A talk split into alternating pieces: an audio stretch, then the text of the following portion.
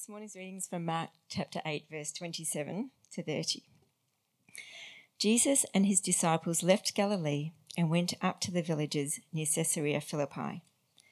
As they were walking along, he asked them, Who do people say I am? Well, they replied, Some say John the Baptist, some say Elijah, and others say you are one of the other prophets. Then he asked them, But who do you say I am?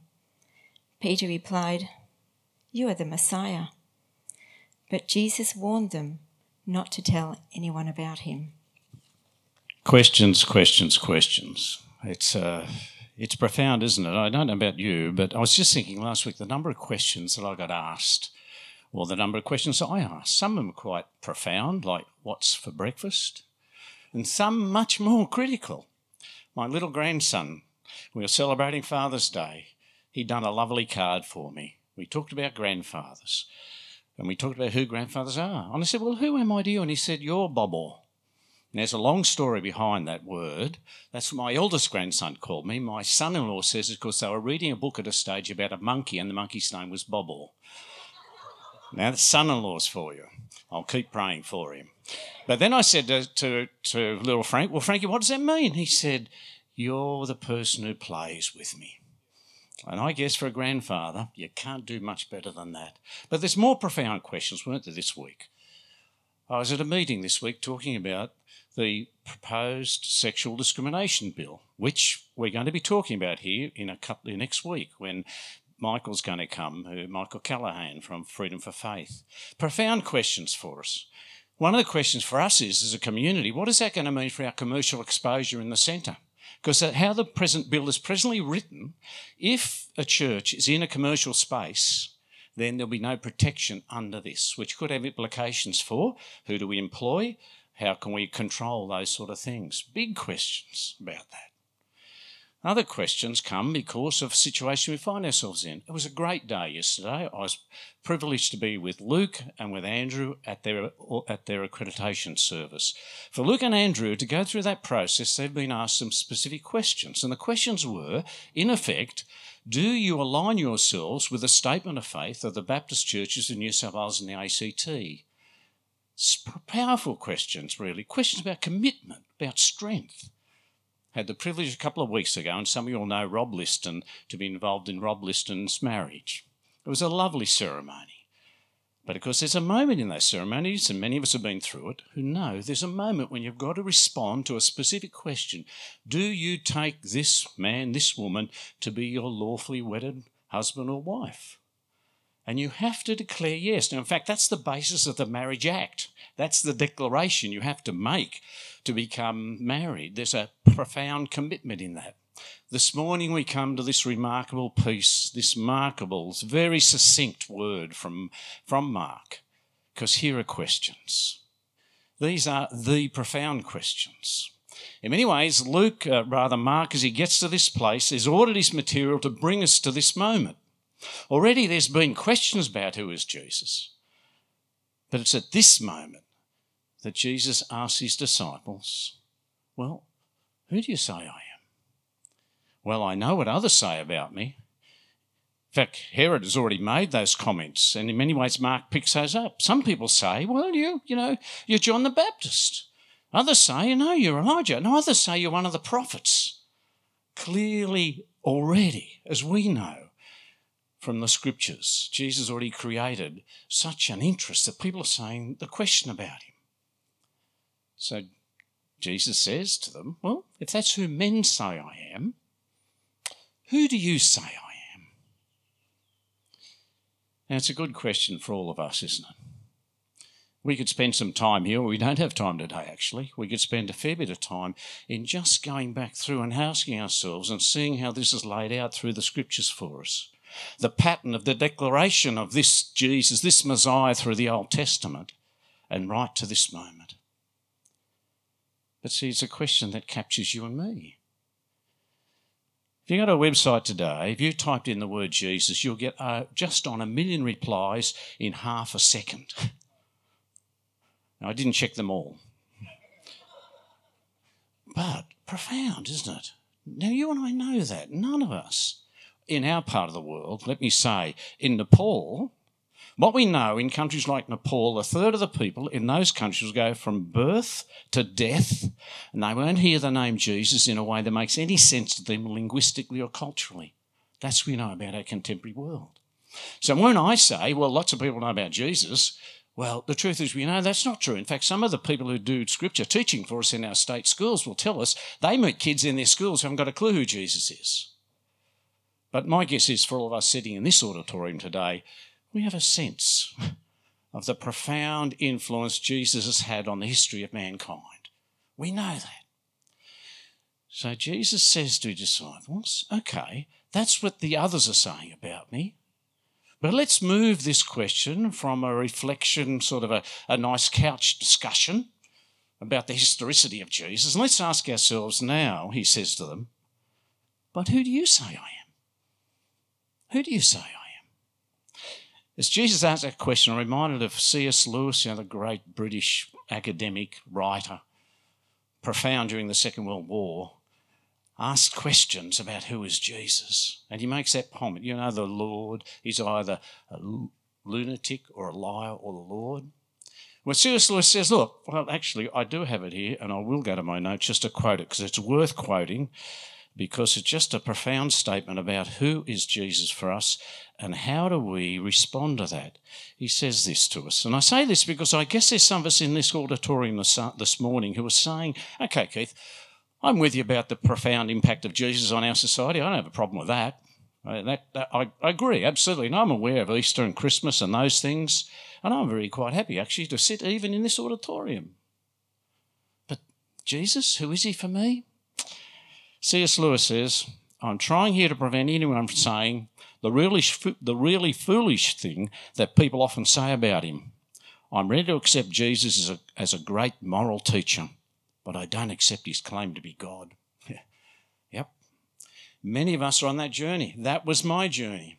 My journey was as a young man, I really see the power of Jesus. I know that historicity. I'm very grateful for the things I was taught. And that's who Jesus is. C.S. Lewis says, No, you can't do that. You can't do that. That's one thing you can't say.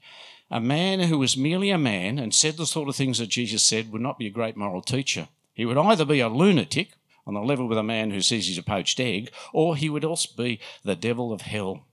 You have to make your choice. Either this man was and is the Son of God, or is a madman or something worse. You can shut him up as a fool, you can spit on him and kill him as a demon, and you can fall, or you can fall on your, at his feet and claim him as Lord and God.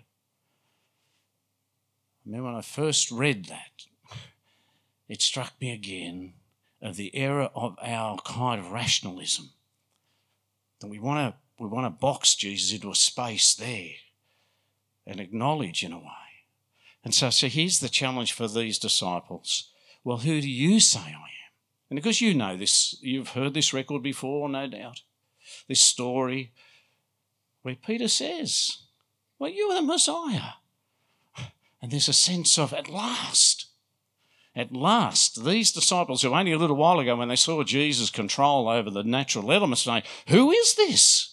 At last, Peter's got to the place of recognizing that in this man Jesus, we have someone who is abnormal, who's profound, who is, and of course, Philip, uh, rather Peter the Jew, understands there's a sense here about the Messiah, the concept, this one who's coming, this one who the prophet Isaiah prophesies about, this one who's going to liberate us and free us. And so Peter declares that. Now, you see what the text says, but the text reminds us that Jesus warned them not to tell anyone about him. It's really interesting in a ways. And when you thought, wow, hallelujah, they finally worked it out. Go and tell everyone about that. Now, why not? Why not? Because here's the problem for you and for me. Some of us in this room will certainly say, I, I align myself with Peter. I say Jesus is the Lord. He's the Messiah. I know that. But what does that actually mean for us? What does it mean to say yes to Jesus? Now, maybe, in fact, someone here, some of you this morning, I'm not really sure I said yes to Jesus. And that's the beginning. It's like that yes, I do in the wedding ceremony. It's yes, like what Luke and, and Andrew did yesterday when they say, yes, I commit to that. Yes, I do. There's always got to be a moment we say yes. You can't say I'm a follower of Jesus unless we've said yes to him. You can't say I belong if I haven't acknowledged belonging by admitting I do belong and saying yes. I wonder. I wonder, have you? Have you said yes? I'll never forget the day I said yes. I still know that in my head so clearly. I still have the picture of it in my mind of Jesus saying to me, Keith, there's two ways. You can either go that way or you can go my way. There's no third ground. There's no third way. It's just one or two ways. It's either yes to Jesus or the other way. But see, here, here the, the crunch comes. What does it mean to say yes to Jesus? And here's the rest of this passage. Some of you will know it well, but here's what happens. So he began to teach them the Son of Man must suffer many things and be rejected by the elders and the chief priests and the teachers of the law, and he must be killed and after three days rise again. And he spoke plainly about this. So he says, Yes, all right, you're going to follow me. Now let me tell you what the rest of the story is. Let me tell you how this story fills out. I am, I am the Son of Man.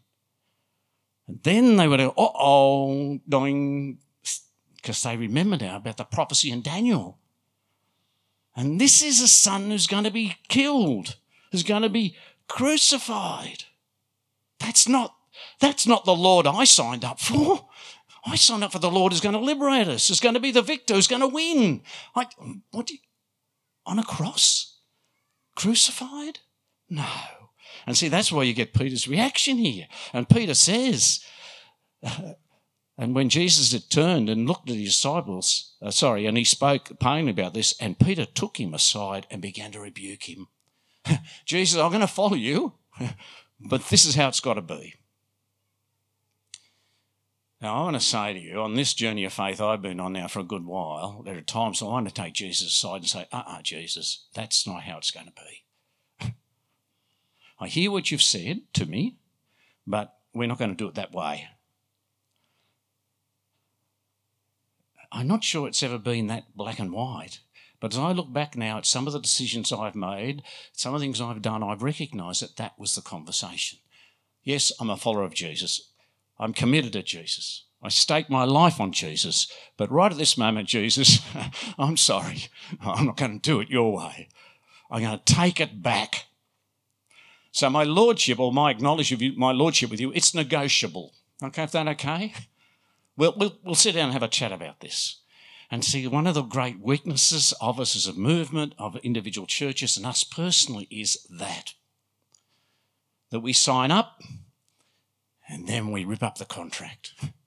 We say yes, and then we say uh uh-uh. uh Because we're impacted. See, Jesus says, what does Jesus say to Peter? This is really, but when Jesus turned and looked at the disciples, he rebuked Peter Get behind me, Satan. You do not have the, the you do not have in mind the concerns of God, but merely human concerns. See, here's the subtlety of this that you and I face. Questions, questions, questions. Yes, there are tons of questions. Some of them don't matter very much. They are much more profound questions. Here's the profound question for you and for me Have I said yes to Jesus? Have I said yes to Jesus as Lord? Is he Lord? Because if he's not, what I'm doing, what I'm allowing is the subtlety of the evil one to deflect me. Because that's what that's what Peter said. That's what Jesus says to Peter here. Get behind me, Satan. And notice the text says he looked around and saw the other disciples. So it wasn't just this is not just for Peter, it's for all of them. It's for all of us. Let's be very aware that in following Jesus, the challenge is to follow him. Follow him even in the places I want to go, even do things that we think are contrary to rationality. Now, I'm, not I'm not suggesting you suggest that on your own. That's the value of having a discernment group of people you trust. I hear Jesus saying this to me. Will you test that with me? I hear you. I hear Jesus saying to me something which is really out of the box. It's a whole means a whole career change. It means a whole move. It might mean a whole number of things. Will you journey with me as I make sure this is what Jesus, as my Lord, is calling me to do, and not just some crazy idea of my own? As Luke said earlier, as a church movement, as a church, we're in this process of discernment. That's why we need to gather together. We need to hear what the Holy Spirit is saying to us. Not what we want, Lord, but what you want. Show us because we want to be your followers. That's the challenge of this passage, but this is the challenge always for you and for me. Questions, questions, questions, yes. Well, here's the final question Is he Lord? Have you said yes? I declare my conviction. I declare that I'm a follower of Jesus. Yes. And is he your Lord right now? In those questions that you're struggling with, those moments that all of us have continually in terms of how we live our lives, is Jesus. Is Jesus. Is Jesus a source for you and for me? That's the question for us as disciples. Let me pray. Father, Father, we thank you again. We thank you for your love for us, that you sent your Son for us. We who are unworthy, we who don't deserve it, we who are at the bottom of the story. But we thank you. We thank you that you came for us. Jesus, we thank you that you died for us. Jesus, we thank you that you invite us to be yours, your daughters and your sons. Thank you, Lord. Now, Lord, we pray together that you would give us the power, the courage to be who we profess to be. So, Lord, help us. You know, you know the things on our hearts right now, the decisions we have to make individually and what we need to make collectively. So, Lord, we want to say, give us ears to hear that we might do what you're calling us to do because you are our Lord. Amen.